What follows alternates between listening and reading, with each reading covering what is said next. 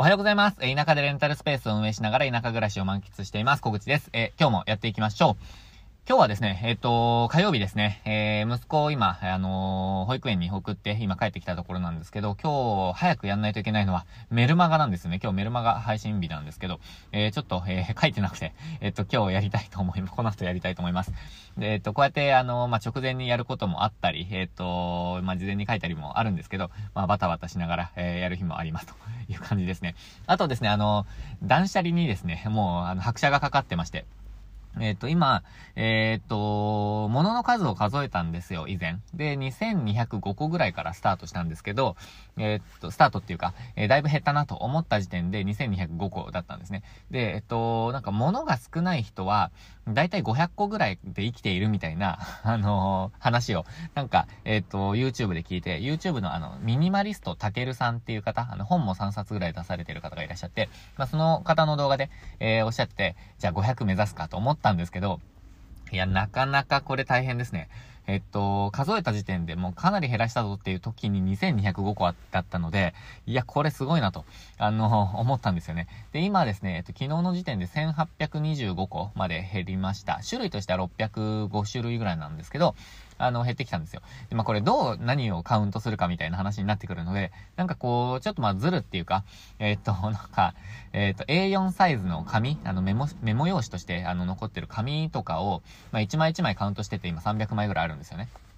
で、まあ、そう、一枚一枚カウントっていうか、まあ、厚さで300枚ぐらいかなってカウントしてるんですけど、まあ、こういうの1個でいいかなみたいに思ったり、あとはネジとかは、あの、一つでカウントしてたり、あと、歯間ブラシとかは、あの、一個、もうあの、多分、100本ぐらいあるんですけど、一個でカウントしてたりとか、ちょっとまあ、自分の中でも、なんか曖昧なんですよね。ただま、そういうストック系っていうか、なんかそういうのはまあ、1で数えてもいいかな、みたいな、えー、感じがしてるので、まあ、今日ドカンと300個ぐらい減りそうなんですが、えー、カウントの仕方だけでですね、さじ加減で300個減りそうなんですけど、まあ、とりあえず今目指してるのは、えっと、600種類1500個っていうのを目指してたんですね。なので、まあ、そろそろ達成できそうかなと。で、その後、えっと、まあ、1000個、とりあえず500個ちょっと結構厳しそうなので、あの、生きていくのにも厳しそうだなと思ったので、えっと、1000個。まあ、まず1000個かなっていう感じで今やってますと。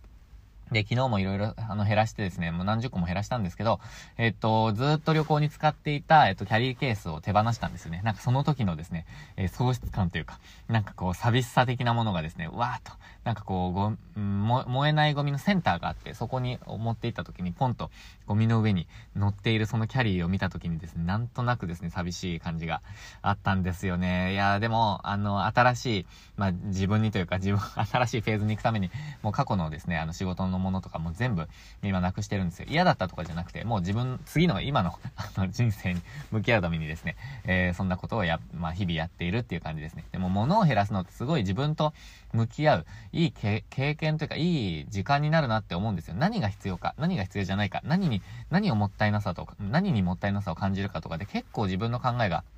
なんか分かってきたって感じですね。で、最近思ったのはなんかもう物に、えっ、ー、と、あんまり価値がないっていうことにすごくなんかこう、価値がないっていうことがすごい分かってきたんですよ。なので、なんかもう、えー、大切にずっと持ってた本とかはもう、どんどんどんどんなくなっていっている状態で、まあ、あの、自分も、あの、気分も爽快ですし、えっ、ー、と、迷っていたものを手放して、えっ、と、ああ、あれ捨てなきゃよかったなとか手放さなきゃよかったなって思ったもの、一個もないですね。本当にあの、思い出しもしないですね。ずっと悩んで、あの、や、ようやく手放したもののことを思い出しもしないですね。なので、まあぜひ、あのー、なんて言うんですかね、えー、物を減らしたいって思ってる方は参考にしていただけたらと思います。で、ちょっと前置き、あの、雑談が長くなっちゃったんですけど、今日はですね、えっと、自分のサービスの価値を、えっと、理解しているかって話をちょっとしたいと思います。これ、あらゆるサービスを提供する人たち、あの、レンタルスペースもそうですし、えっと、何か商品もそうですし、えっと、まあ、セラピストさんのサービスもそうですし、もう何でもそうなんですけど、自分の価値、自分のサービスの価値を、えー、理解できているか、言語化できているかってていう、そこをちょっと、えー、深掘りして話していきたいなと思ってます。まあ、最近お話しした方が、まあ、そこがちょっと残念で全然伝わってないなっていう方がいらっしゃったので、まあ、その、うん、それがきっかけですね。ちょっとそれについて考えていきたいと思います。で、この、えっと、自分のサービス、商品サービスの、えっと、価値を言語化できているかっていうところは、あのー、自分も、あの、私にとってもすごい課題なんですね。まあ、というか、常に課題だと思うんですよ。で、えっと、そこがうまくいくかいかないかで、えっと、ちゃんとした価値を届けられるかどうかが、うん、だいぶ決まってくるんじゃないかなと思います。で、例えば、なんかこう、車ですよね。車の価値って、えっ、と、移動できるとか、なんかそういうことだと思うんですけど、あの、そうじゃないこともあるじゃないですか。例えば、所有すること自体が、ステータスだとか、うん、例えばあのー、なんだろうな、ポルシェを持ってますとか、ランボルギーニを持っていますとか、テスラですとか、なんかいろんなその車によって持つ意味っていうのが変わってくると思うんですよ。なんかその、プリウスを持っていますっていうのが、その欧米では、あのー、なんだろう、ステータスになっているとか、なっていたですかね、なっていたとか、まあそれがテスラに、あのー、置き換わっちゃってるかもしれないですけど、まあそういうふうに、えっと、この車種を持っていることで自分の意見を表明するっていう意味合いがあったりするじゃないですか、車って。ベンツを持っているのか、アウディを持っているのか、もしくは、えっと、まあ鈴木の軽トラなの、か、なんかいろんな、えっ、と、役割があると思うんですよ。本当にもう利便性を考えた鈴木の軽トラなのか、えっ、と、テスラなのかで、えっ、と、意味も違えば、その、価値も違うと思うんですよね。えっ、と、テスラに乗ってますっていうのは、もう移動だけの価値ではないんですよ。で、その移動がすごく快適になるとか、もしくはその、環境に配慮しているとか、もしくは環境に配慮しているということを表明するとか、ですよね。えっ、と、そういう、こう、自分のサービス、まあ、サービスっていうか、その車だったとしたら、その車を買うことの価値は何なのかっていうのを、えっ、と、定義づけるとか、もしくは言語化するとか、お客様のこと、うん、気持ちを代弁するとか、もしくは気づいていない価値を言語化してあげるっていうんですかね。そういうのがすごく大切かなと思います。え、っと、他には何があるかな？うーん、例えば、例えば、イヤホン？今ちょっと手元にあったんですけど、イヤホン。私はあの AirPods Pro っていう Apple が出しているのを使ってるんですけど、これって、このイヤホンの価値って、えっと、いくつかあると思うんですよ。えっと、まずは、まあ、音が聞こえるってことですね。で、これが最低限と。で、音質も、あの、そんなに別に悪くはないみたいな、えー、ものですよね。で、えっと、ワイヤレスですっていうこと。も価値の一つですね。で、物を、こう、持ち物をごちゃごちゃさせないっていう価値もあるかもしれないですよね。自分に、あの、人にと、人によっては。えー、あとは、アップルを持っているっていうことの、えっ、ー、と、価値かもしれないですよね。あとは、なんだろう、iPhone との相性がいいので、その、まあ、シームレスにというか、その、なんだろうな、無駄な時間がないとか、か時間を確保するっていう意味にもなるかもしれないですよね。えっと、いろんな意味があるんですけど、まあ、どこを強調するかとか、誰にどの、えっと、価値を伝えるかみたいなところだと思うんですよ。で、えっと、そこで、ちょっとこう、最近お話しした方の例があるんですけど、ある、えっと、なんだろう、なんて言うんだろうな。えっと、ある、まあ、施術じゃないな。まあ、エクササイズかな。エクササイズ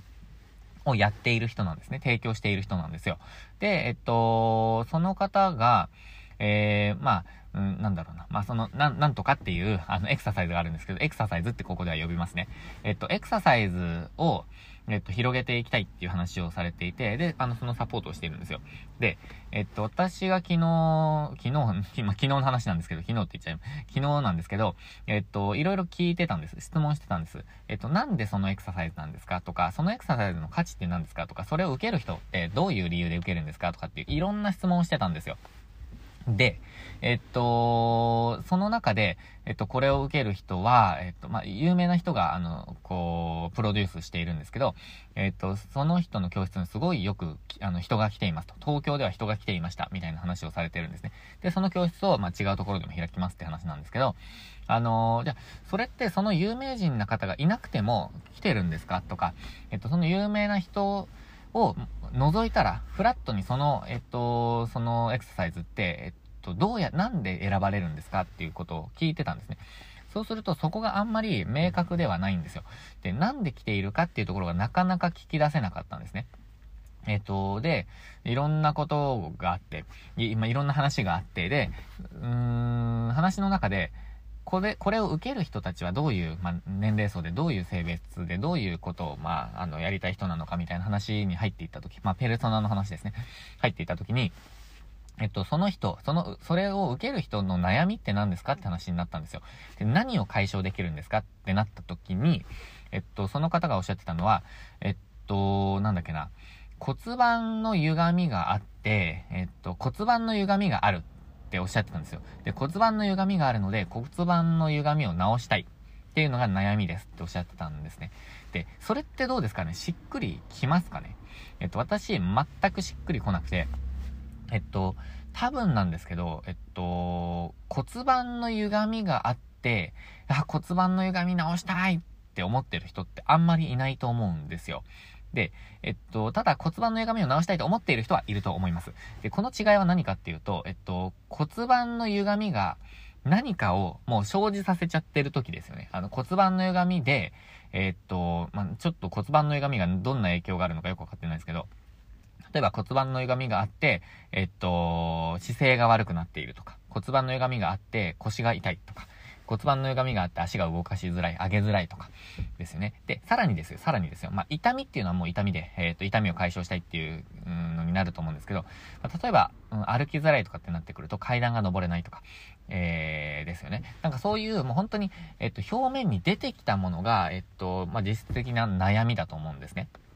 で、えっと、その原因を、あの、もう、原因を自分で理解している人ってなかなかいないと思うんですよ。あの、例えば、腰痛です、腰が痛いですって、うん、いうのは分かっていても何が原因か分かんない人ってたくさんいると思うんですね。ただ、えっと、このエクササイズでは、あの、腰の痛みをなくせる可能性がありますとか、えっと、効果が、あの、なんだろうな、期待できますみたいなことを、まあ、書くと。でも、その方は骨盤の歪みを直しますっていうことを、まあ、メリットとして書こうと思ってたんですね。で、えっと、そ、その違いなんですよね。あの、価値、な、何なのか、自分のサービスとか、えっと、商品の価値は何なのかっていうところで、それをしっかり言語化して、えっと、届けられないと、えっと、価値がないのと一緒になってしまうんですよね。あの結論、け結果的に。えっと、例えば、なんだろうな、これ、いろんな例えをしながら昨日はお話ししてたんですけど、ちょっとなかなかですね、あの、それがお伝えできずに、えっ、と、時間がすごくかかってしまったんですけど、うーん、だから、た、た、なんだろうな、うーん、表面化していないものを直そうって多分思わないんですよ。そのエクササイズにしてはです。エクササイズとして話したらですよ。あの、例えば、うーん、なんだろうな、エクササイズで、その、いや、エクササイズとか、まあ、病院で例えたんですね、昨日は。例えば自分が、えっと、盲腸って、盲腸ってみんななんかあるじゃないですか。盲腸っていうか、なんて言うんでしたっけ？あの、なんか、えっ、ー、と、盲腸になる原因のなんか、あの、臓器みたいなのありますよね。で、あれが、あれになんか詰まっちゃって、痛みが生じた時に、まあ、手術をしたりするわけじゃないですか。でも、その根本原因ってその盲腸ですよね。で、その盲腸をみんな取ろうって別に思わないじゃないですか。痛くなってないのに。その根本原因を取りたいわけではなくて、盲腸っていう痛みが生じたら痛みを取り除きたいんですよね。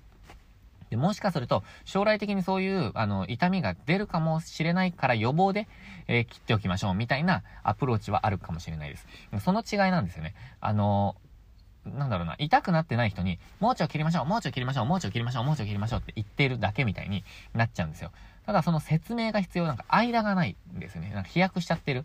なので、えっと、盲腸っていうのはみ、みんなにあります。で、盲腸は、えっと、痛くなったらこんな状態になります。手術もしなくてはいけません。ただ、えっと、それ嫌ですよね、と。なので、えっと、予防として、こういう風に、まあ、切っておくっていう手段もあれば、なんとかっていう手段もあるので、ぜひ、えっと、事前に来ませんかっていうアプローチがないと、えっと、盲腸切りましょう、盲腸切りましょう、えー、痛くないし、みたいになんかこう、飛躍しちゃっている人の説明聞いちゃうと、なんかこう、全然わかんないんですよね。自分になんで必要なのかみたいな。だからこそ、その、うんと、提供したいサービスとか価値、サービスとか商品と、えっと、なんでその人にとって必要なのかっていう、その間のストーリーっていうか、うん、かけ、架け橋っていうのかな。そこを埋める作業をしないと、えっと、何にも伝わらない場合があるんですよね。うーんと、なんだろうな、食品とかだと、えー、まあ、このポテトチップス美味しいですあ、食べたいっていう、なんかその、うん、直結する場合とかあると思うんですけど、なんで必要なんですかみたいな、そこまで必要がない商品の種類とかもあると思うんですが、えっと、そのエクササイズとかって、人生にとって全然必要じゃないじゃないですか。もともとですよ、もともと。私が扱っていた旅行とかもそうなんですけど、えっと、旅行って全然人生に必要じゃないんですよ。あの、生きていくにも必要じゃなければ、うん、なんかすごいお金かかっちゃうし、えっと、なくても生きていけるんですよね。でも、えっと、行きたいと。そこには何か価値があるからですよね。で、それを、それに、それ行きたいって思っている人がいるからこそ、なんか提供できると。で、なぜこの商品なのかっていうのをパンフレットで表現したり、お伝えしたり、なんかホームページに載せたりとか動画撮ったりとかっていうのやるんですけど、そこの間がないと、えっと、旅行行こう、旅行行こう、旅行行こう、旅行行こうって言ってでも、いや、なんか別に行かないしみたいになっちゃうと。で、エクササイズに関してずっと話していたんですけど、えっと、なんか、その方がなんか結構後半で、結局あの、お客さんって体を動かしてくる人が大半なんですよってポロッと言ったんですね。で、でですよ。でですよ。あの、え、か、体を動かしたいって言って来る人が大半なんですかって聞いて、あ、そうです、そうです。あの、みたいな。でも具体的にこれをやりたいとか、これを解消したいみたいな、えっと、ことがあん、ま、ない人も多いんですよっておっしゃったんですよ。結構後半で。で、えっと、その方のホームページっていうか、情報発信しているところがあるんですね。ページがあるんですけど、その人、その体を動かしたいっ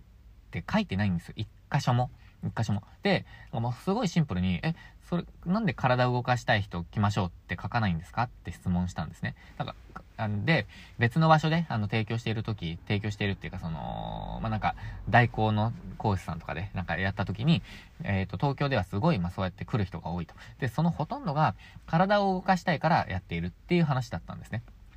で、えっと、え、じゃあなんで体を動かしたい人やりませんかって書かないんですかって聞いた時に、ああ、確かにっていう感じだったんですよ。で、そこがなんかずれているんじゃないかなって思いました。その選ばれる、えあの選ぶ人と選ばれる人、提供する人と提供される側の人、選ぶ人のその差かなって思ったんですよ。えっと、なんかこう、私としてはその体を動かしただ体を動かしたいからっていうところに自分は気づけてなかったんですね。その、あのーエクササイズにどんな価値があるかとか、どうやって届けるかっていうのを必死で考えてたんですけど、えっと、結局体を動かしたいからっていうのが一番多いと。そうしたら、やっぱり第一に、体を動かしたい人どうぞって書いた方がいいと思うんですよね。えっと、体を動かしたい人どうぞって、このエクササイズにはこういう効果とか、まあこういう効果、なんだろうな、効果も期待できますっていうのを、なんか書いたりとか、お客様の声書いたりとか、なんかいろんなことができると思うんですよ。で、結果的にその骨盤の歪みとかを直したりすると。でも、いきなり骨盤の歪み直したいですって、そのエクササイズ行きたいですっていう人なかなかいないので、えー、その間の、えー、ことを書くと。でも、あの、第一にもう体を動かしたいから来る人が多いなら、まずは体を動かしたい人どうぞ来てください。で、その他にもこのエクササイズね、こういう、えっ、ー、と、効果の期待が、効果が期待できますっていうのを書きつつですよ。えっと、結構その方の、えっと、エクササイズってパーソナルに近いので、パーソナルで体を見ながら、えっと、なんかこう、普段の生活も良くなるような、えー、っと、まあ、施術じゃないんですけど、そういうアドバイスができるんですよね、その人。すごい専門的な知識をお持ちなんですよ。でも、その専門的な知識をお持ちだからこそ、そこが盲点になってしまってて、その専門的な知識を最初から求め求めてくる人が実は少ないっていうことなんですよね。だからこそなんかその予防的なあの側面もあるじゃないですか。こう整体院に通うとか、えっ、ー、と、そういうのとまたちょっと違うアプローチになってくるので、で、まあ、その、なんだろう、日常生活に取り入れながら、えっ、ー、と、予防をしていこうっていうことにもなりますし、体を動かせるとか、あの、運動不足を解消できるとか、もしくはこう気分転換になるとか、いろんな価値があると思うんですね。それを、もう、あの、書くと。書かないと伝わらないんですよ。だからそれを、えー、まあ、書きましょうと。で、私はその文章を今日書くんですけど、えっと、まあ、そういうふうに、お客様との間の、まあ、架け橋を作るっていうイメージかな。えっと、こ、これすごい参考になった本があって、今、あの、パッと思いついた、思い出したんですけど、えっと、ちょっと著者の方わかんないんですけど、えー、なんだっけな、他者と生きる、他者と働くだ。他者と働くっていう、えー、と、本があって、それ、すごい参考になったんですよ。そ、そこに、えっと、お客様、お客様じゃないな。まあ、他、他者ですよね。相手。えっと、これは、だ、なんだろう、仕事か、仕事をするときに、まあ、他者と働くっていうタイトルなので、他の人と仕事をするときは、まあ、他の人とコミュニケーションをするじゃないですか、自分以外と。で、その自分以外のその人との間にどんな橋をかければ、えっと、意見が伝わるかとか、えっと、まあ、意思疎通ができるかっていうことを考えましょうっていう表現がされていて、で、絵にも描かれてるんですけど、それすっごいわかりやすくて、私はそれ断捨離せずに本棚に取ってあるんですよ。すごい参考になった本なんですね。で、それを、えっと、お客様と自分の間にあるこの架け橋を、えっと、かけると。で、そのお客様がどう見えているのか何を知っていて、どういうのを求めていて、どんな感覚で生きているのかっていうのを、ま想像して見ながらですね。で、その人に、この、えっ、ー、と、このエクササイズがいいですよって届けるときに、どんな情報が必要なのか。で、その情報っていうのが橋になるんですけど、どんな情報が必要なのか。えー、例えば、えっ、と、これはどうやって、あの開発されたものですよっていう情報が必要な人もいれば、えっと、これはこんな効果があるんですよっていう情報が必要な人もいると。もしくは腰が痛いって言っている人がもしいたら、その人、の、えっ、ー、と、可能性として、これが考えられるんですけど、このエクササイズでそこが、もしかしたら改善できるかもしれないので、一回体験に来てきません、来てみませんかっていうことをお伝えすることもできますよね。で、いろんな、その、やり方、アプローチがあるんですけど、その、やっぱり人、悩んでる人に、えっと、フォーカスして、えっと、何で悩んでいるのか、で、何を届ければ、えっと、間を、うん、架け橋を、うん、かけられるか、みたいなところを考える必要があると。で、えっと、そのために、えっと、あらゆる可能性を考えておくのって難しいじゃないですか。まあ、ホームページにはある程度書いたりするんですけど、でも、やっぱり一つか二つ、ペルソナ、あの、こ、この、こういう人っていうのを想定して届ける方が、うーん、最初はやりやすい。ペルソナを設定することが最初は難しいんですけど、逆にそれをやることの方が、えー、っと、イージーっていうか簡単になってくるんじゃないかなって思うんですよ。なんかあらゆる人に情報発信しようとすると、例えばあの、表現、文章表現とか、えっ、ー、と、話し方とか、あと写真使いとかっていうのもすごくなんかこう、難しくなってくるので、やっぱりこう、一回想定してやっていく方が、結果的に、まあ遠回りに見えながら、えっ、ー、と、近道なんじゃないかな、みたいに、えー、思っています。えということで、えっと、今日はですね、うんと、自分のサービス、えっと、商品、商品やサービスの価値を、えっと、うん、届ける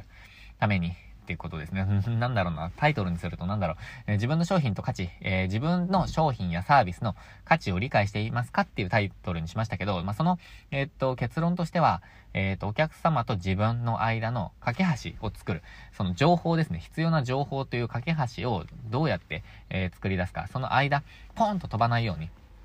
えどうやってそこを、えっと、表現していくかっていうことが大切って話をさせていただきました。えー、何かの参考になれば嬉しいです。ということで、今日はですね、その文章を書いていきたいと思います。まあ、その前に、メルマガこれから書きます。えー、ということで、今日も最後までご視聴いただきましてありがとうございました。ぜひメルマガ読んでください。ということで、えー、今日も一緒にチャレンジして頑張っていきましょう。